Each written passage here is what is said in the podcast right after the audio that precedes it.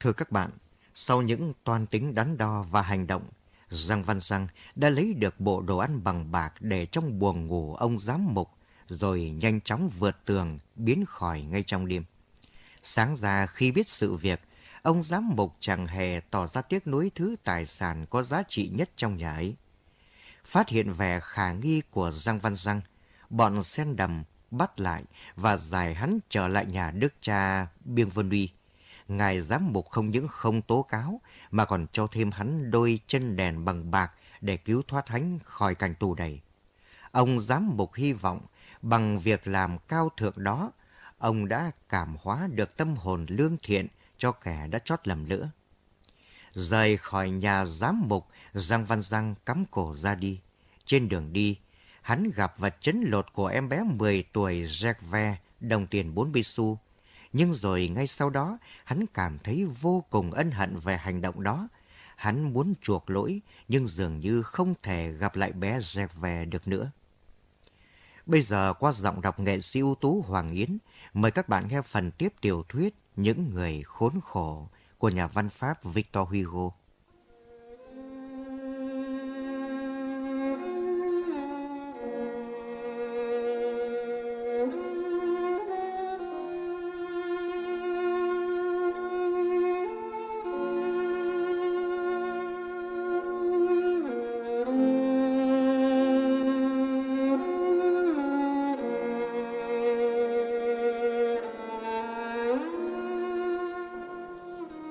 Đến đây, lần nữa là phải đặt lại những câu hỏi chỗ khác đã từng đặt ra. Vậy anh có thu nhận vào tâm trí anh chút gì về tất cả những cái này không? Dù chỉ là mơ hồ. Đành rằng điều này chúng tôi đã nói. Khổ quá, thì rồi cũng hóa khôn. Nhưng anh mà đã có thể lần được những điều chúng tôi vạch ra đây, thì hãy còn đáng ngờ lắm. Ví thử các ý nghĩ này có đến với anh thì anh cũng chỉ mới hé thế thôi, chứ chưa có thể nhìn ra rành giọt được. Và như thế, nó chỉ được mỗi một việc là làm cho anh bối rối, đến nỗi không sao chịu được và gần như là đau đớn. Anh mới vừa ra khỏi cái nơi kỳ quái và đen tối kia, mà người ta gọi là nhà tù khổ sai, thì tâm hồn như bị ông giám mục làm cho đau buốt, tự như cặp mắt vừa ra khỏi bóng đêm phải nhức nhối trước ánh sáng chói lòa. Cuộc sống mai sau, cuộc sống có thể được hiện ra trước mắt anh, thanh khiết và rực rỡ vô cùng, khiến người anh không thôi rung động và bàng hoàng. Nói thật, anh cũng không hiểu anh đang ra làm sao. Chẳng khác gì con cú, đột nhiên nhìn thấy mặt trời. Người trong tù là anh, cũng lóa mắt như mù trước ánh sáng của đạo đức. Điều chắc chắn mà anh không ngờ tới là anh không còn như trước. Trong người anh hết thảy đã thay đổi. Và dù sao, ông giám mục cũng đã chuyện trò với anh. Cũng đã làm anh xúc động. Anh có muốn cũng không xóa điều đó được. Tâm trí anh đang ở vào tình trạng như thế. Thì anh gặp bé xét ve và cướp của nó đồng 40 xu. Sao lại thế?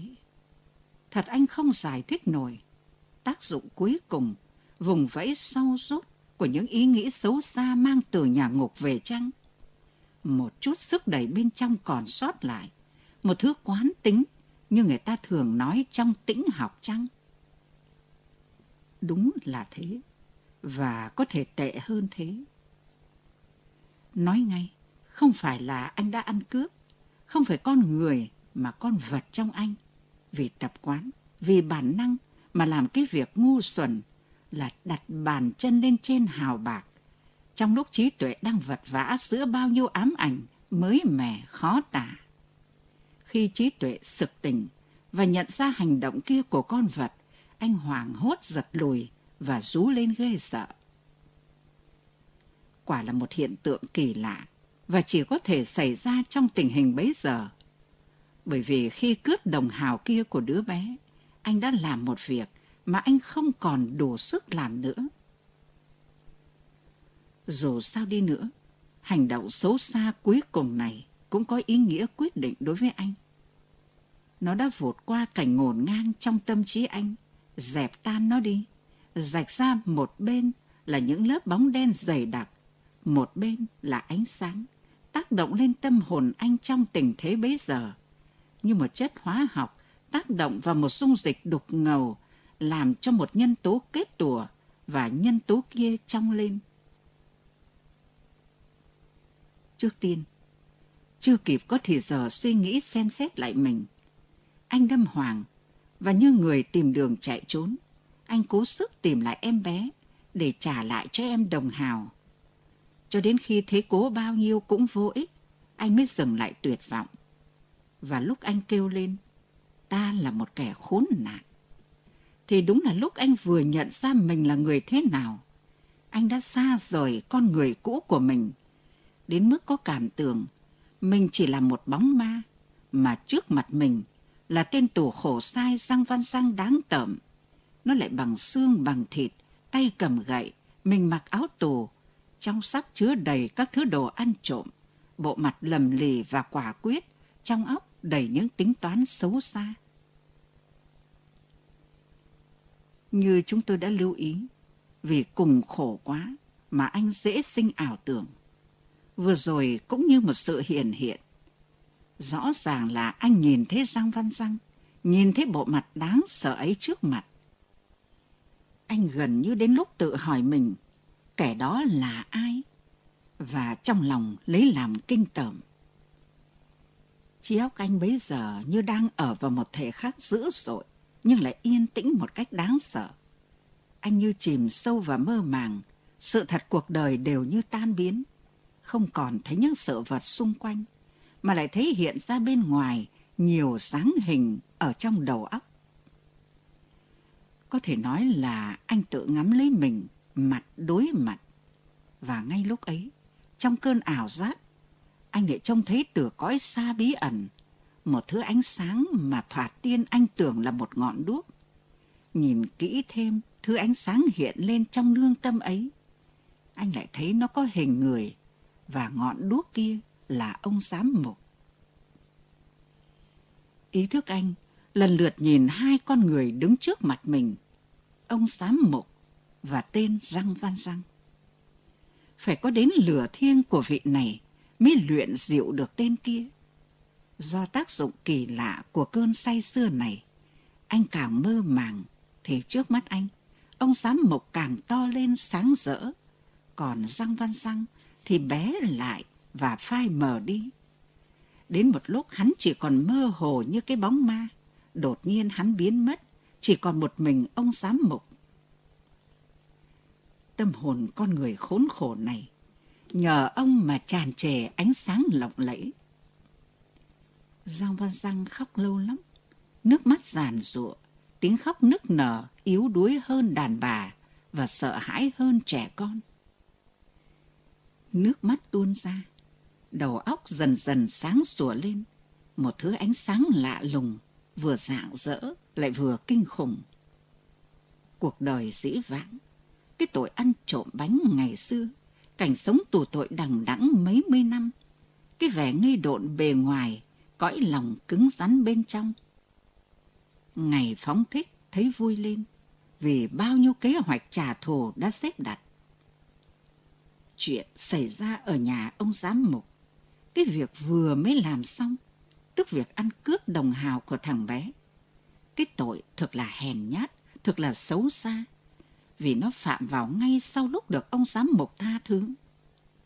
Tất cả những cái đó lần lượt hiện ra trong óc anh rõ rệt dưới một thứ ánh sáng anh chưa từng được thấy bao giờ. Anh nhìn lại cuộc đời của anh mà ghê sợ. Anh nhìn lại linh hồn anh, thấy ghê tởm. Tuy vậy, hình như dưới ánh sáng của thiên đường, anh đã nhìn rõ mặt quỷ sa tăng. Anh khóc như vậy bao nhiêu lâu?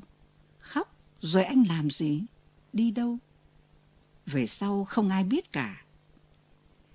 Chỉ biết rằng đêm hôm ấy, người chủ xe thường chở khách đi Kronos đến đi nhơ hồi 3 giờ sáng. Khi đi qua phố Dinh Giám Mục, có thấy một người quỳ gối trên thềm trong bóng tối trước cửa nhà đức cha Biên Vân Uy. Hình như người ấy đang cầu nguyện. Ngang nhiên tự tại một cách đế vương và đầy kiêu hãnh, Louis thứ 18 gọi năm 1817 là năm thứ 20 niên hiệu mình. Năm ấy, ông Berwikier de Sorsum đang nổi tiếng. Hết thảy các hiệu tóc giả quét vôi màu thanh thiên và vẽ hoa huệ đều mong chờ phấn thơm và con chim nhà vua trở lại. Cũng là thời mà bá tước Linz, chủ nhật nào cũng ngồi nơi ghế hội đồng ở nhà thờ Saint-Germain-des-Prés, đánh bộ lễ phục đình thần với chiếc băng đỏ và cái mũi dài và trông nghiêng thì có cái vẻ uy nghi riêng của người đã có một hành động vang dội. Hành động vang dội của ông Linz là thế này. Ngày 12 tháng 3 năm 1814, lúc ấy ông đang làm thị trường Bordeaux. Ông đã giao khí sớm quá thành phố này cho công tước Angoulême. Nhờ đó, ông được vào thượng viện. Năm 1817, cũng là năm đang thịnh hành cái mốt trẻ con 5-6 tuổi tùm hộp trong những cái cát ghét da rộng, có miếng che tai, rông giống người Eskimo. Quân đội đều mặc đồng phục trắng theo kiểu quân áo. Các trung đoàn đều gọi là dũng đoàn. Các đơn vị không gọi bằng con số mà bằng tên các quận. Napoleon đang ở Saint Helen.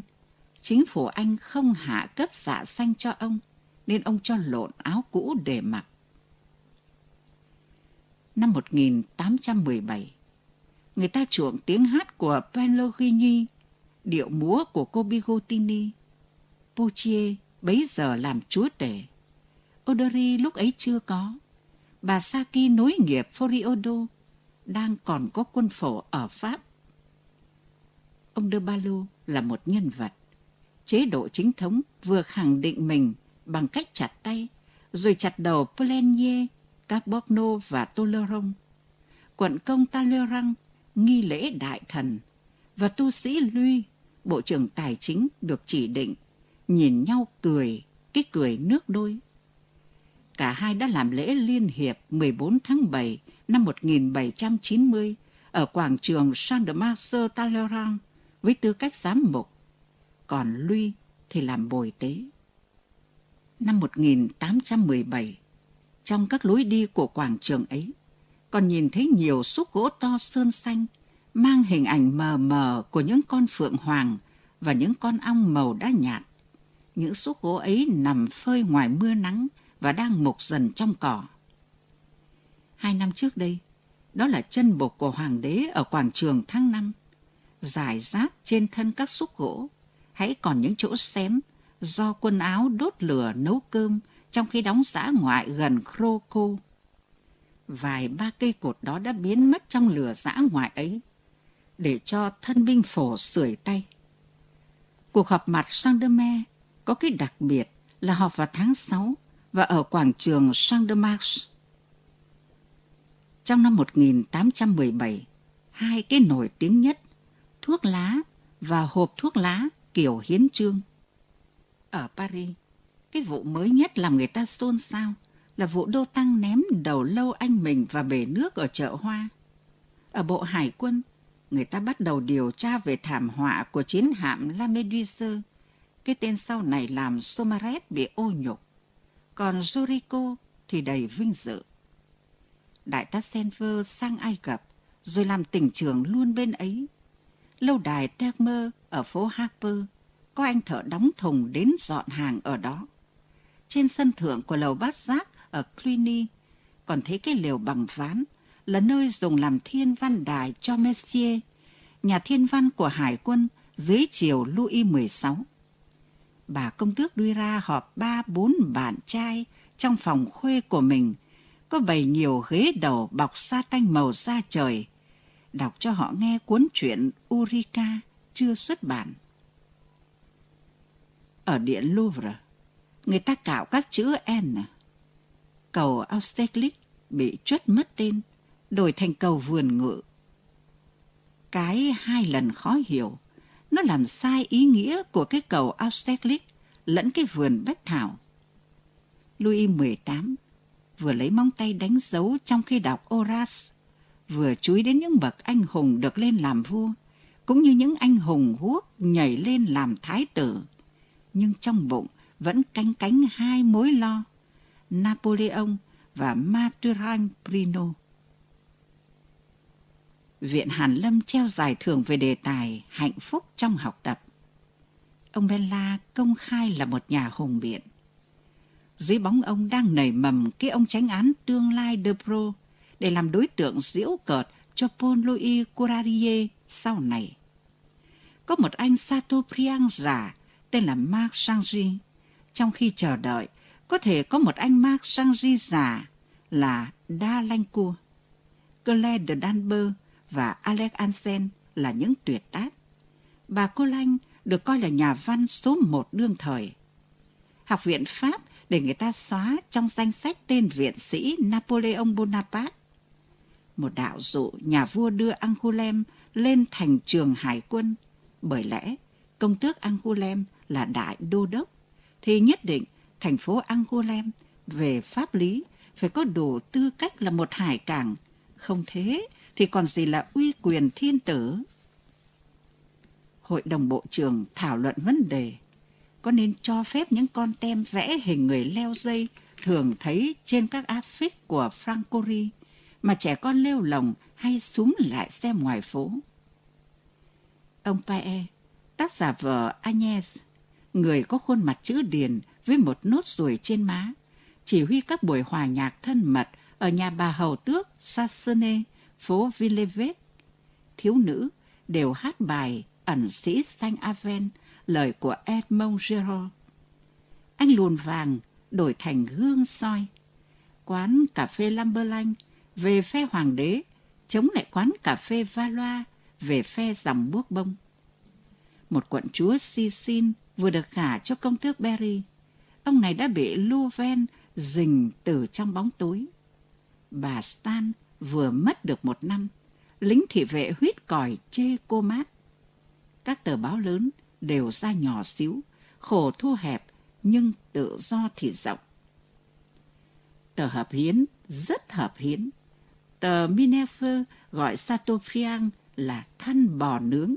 Bọn tư sản được dịp đem nhà văn hào ra cười khoái chí. Trên mặt một số tờ báo tay sai, những tên bồi bút lên tiếng chửi những người bị can năm 1815. David không còn tài năng gì, Agno không còn tài trí gì, Cagno không còn trung thực nữa, Sun không chiến thắng trận nào. Đúng là Napoleon không còn thiên tài nữa.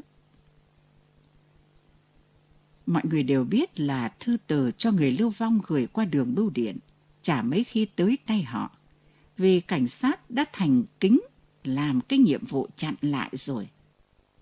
Việc này chẳng có gì mới. Ngày xưa, đê các bị đầy cũng đã phàn nàn rồi.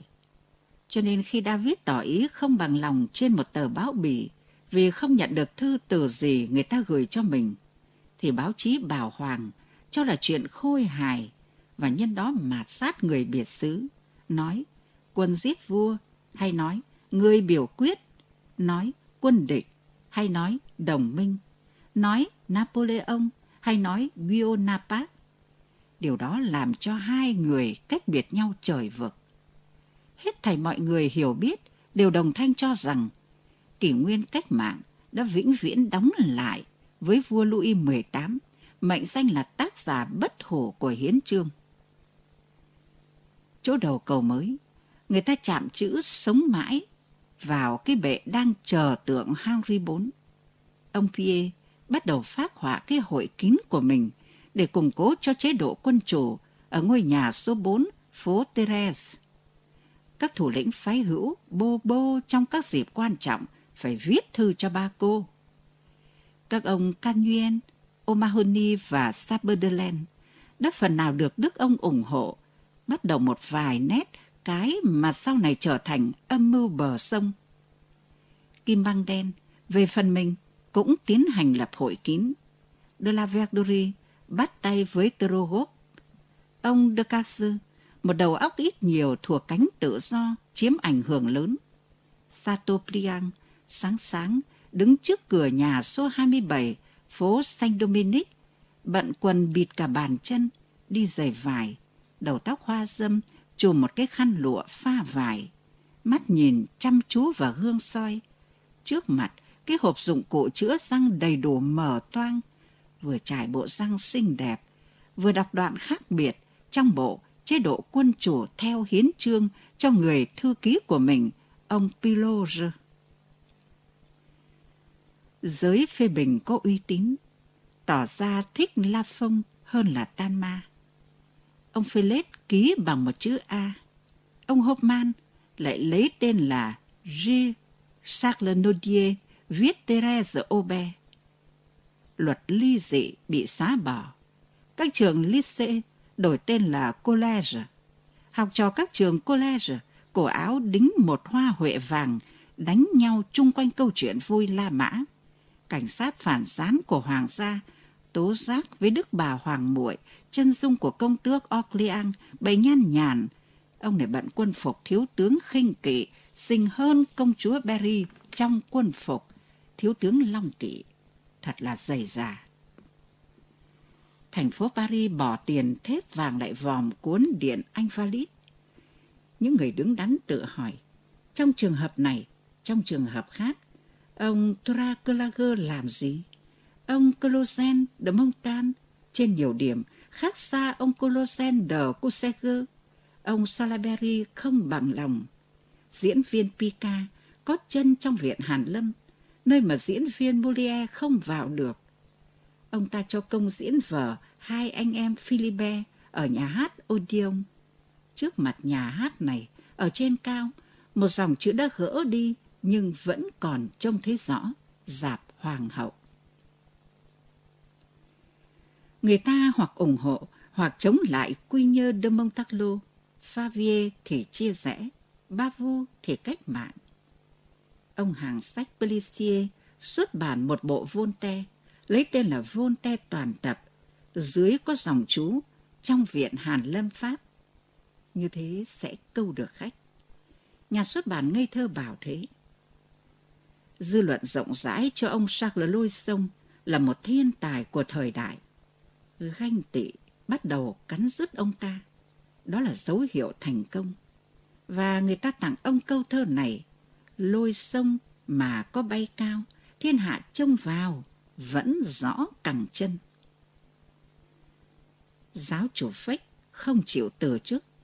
Ông Pin, đại giám mục ở Amazi, cai quản địa phận Lyon. Thụy Sĩ và Pháp bắt đầu tranh chấp thung lũng Dapper sau bản báo cáo của đại úy Dufour, sau này là tướng Dufour, Saint Simon bị bỏ quên đang xây đắp giấc mơ cao cả của mình. Ở Viện Hàn Lâm Khoa học, có một anh Fourier nổi tiếng mà về sau chẳng ai biết đến. Ngược lại, ở trong cái xó nào không rõ, lại có một anh Fourier khác vô danh, nhưng hậu thế lại nêu danh mãi mãi huân tước Byron bắt đầu xuất hiện. Một lời dẫn trong một bài thơ của Millevoix nói đến ông ta với độc giả Pháp gọi là một huân tước Baron nào đó. David Danger thí nghiệm nhào cầm thạch. Tu viện trường Caron chuyện trò với giam ba học sinh trùng viện trong ngõ cột phơi sang tin, khen ngợi một nhà tu hành không mấy ai biết là Felicite Robert, sau này trở thành Lamenne. Một vật gì vừa hun khói vừa lạch bạch trên sông Sen như tiếng chó bơi, qua qua lại lại trước cửa điện Tuileries, từ cầu ngự đến cầu Louis XV. Đó là một thứ máy móc chẳng tích sự gì, một thứ đồ chơi, một giấc mơ phím của một anh phát minh vớ vẩn, một huyễn tường, một chiếc tàu chạy bằng hơi nước. Dân Paris nhìn cái trò vô bổ ấy với con mắt lạnh lùng ông Vaubelang đứng ra cái tổ học viện Pháp bằng cách lật đổ, ra sắc lệnh phế chất và tiến cử người hàng loạt. Sau khi nổi tiếng, đã đẻ được khá nhiều ông Hàn, thì bản thân mình lại chẳng được vào chân Hàn Lâm nào cả. Vùng ngoại ô Saint-Germain và khu Ma Sang đều mong ước được ông Delavo làm quận trưởng cảnh sát. vì ông nổi tiếng ngoan đạo. Dupuytren và Recamier cãi nhau ở giảng đường trường đại học y khoa về tính thiêng liêng của Giêsu đến nỗi đã dơ nắm tay dọa nhau.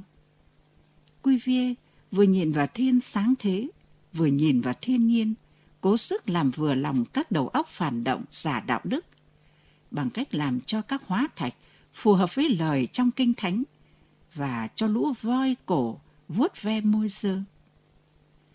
Ông François de Nassalo, người có công vun sới cho hương hồn Park Mangiê Park Parmentier là nhà nông học thế kỷ 18, đã mang giống khoai tây từ Mỹ vào nước Pháp và dạy cách trồng trọt cải tạo giống. Tìm hết cách để mọi người lấy cái tên Armentier để gọi khoai tây mà không được. Tu sĩ Gregoire, trước là giám mục, có chân trong Quốc hội Quốc ước, thượng nghị sĩ, được các nhà tranh luận bảo hoàng mệnh danh là tên Gregoire chết dẫm. Cách nói được mệnh danh là ông Radeconla cho là từ tân tạo, chứ trong ngôn ngữ không có. Người ta còn nhìn rõ dưới nghiệp thứ ba cầu Iena, cái phiến đá trắng, hai năm trước đây, dùng để biết lỗ mìn mà xe cho đục để phá cầu. Tòa án lôi ra vành móng ngựa, một anh chàng vừa thấy bá tước ác toa bước vào nhà thờ Đức Bà, lại buột mồm nói tướng lên mẹ kiếp, tớ tiếc cái thời tớ thấy Bonaparte và Tanma khoát tay nhau bước vào Savovager. Giọng lưỡi phiến loạn, sáu tháng tù. Nhiều tên phản bội phanh ngược ngạo nghễ, những kẻ chạy sang hàng ngũ giặc trước hôm đánh nhau, chẳng giấu giếm gì món phần thưởng được ban, và nhơn nhơn bộ mặt vô sỉ ngoài đường ban ngày với tất cả sự sang giàu của mình. Những tên đào ngũ ở Ly Nhi, ở Ngã Tư, mà hành vi phản bội được giặc trả công đang còn sờ sờ ra đấy. Chúng phô trương lòng trung thành với nhà vua một cách trắng trợn. Chúng quên khuấy cái câu ở bên nước Anh, người ta đề trên vách trong nhà tiêu công cộng nhớ cài quần trước khi đứng lên. Trên đây là một mớ lộn xộn, những gì nổi lên mờ mờ trong năm 1817 mà ngày nay không ai còn nhớ cả. Lịch sử cũng không có cách nào khác, nên phải bỏ qua hầu hết những thứ tủn mồn như thế này. Nếu không thì nói bao giờ cho hết. Tuy nhiên, những chi tiết đó mà gọi là nhỏ nhặt thì không đúng. Vì trong nhân loại không có việc gì nhỏ hết, cũng như trong cây cối không có lá nào bé cả, cho nên nó đều có ích. Chính diện mạo từng năm làm nên diện mạo thế kỷ. Năm 1817 ấy, bốn chàng trai Paris đã bày một trò chơi ác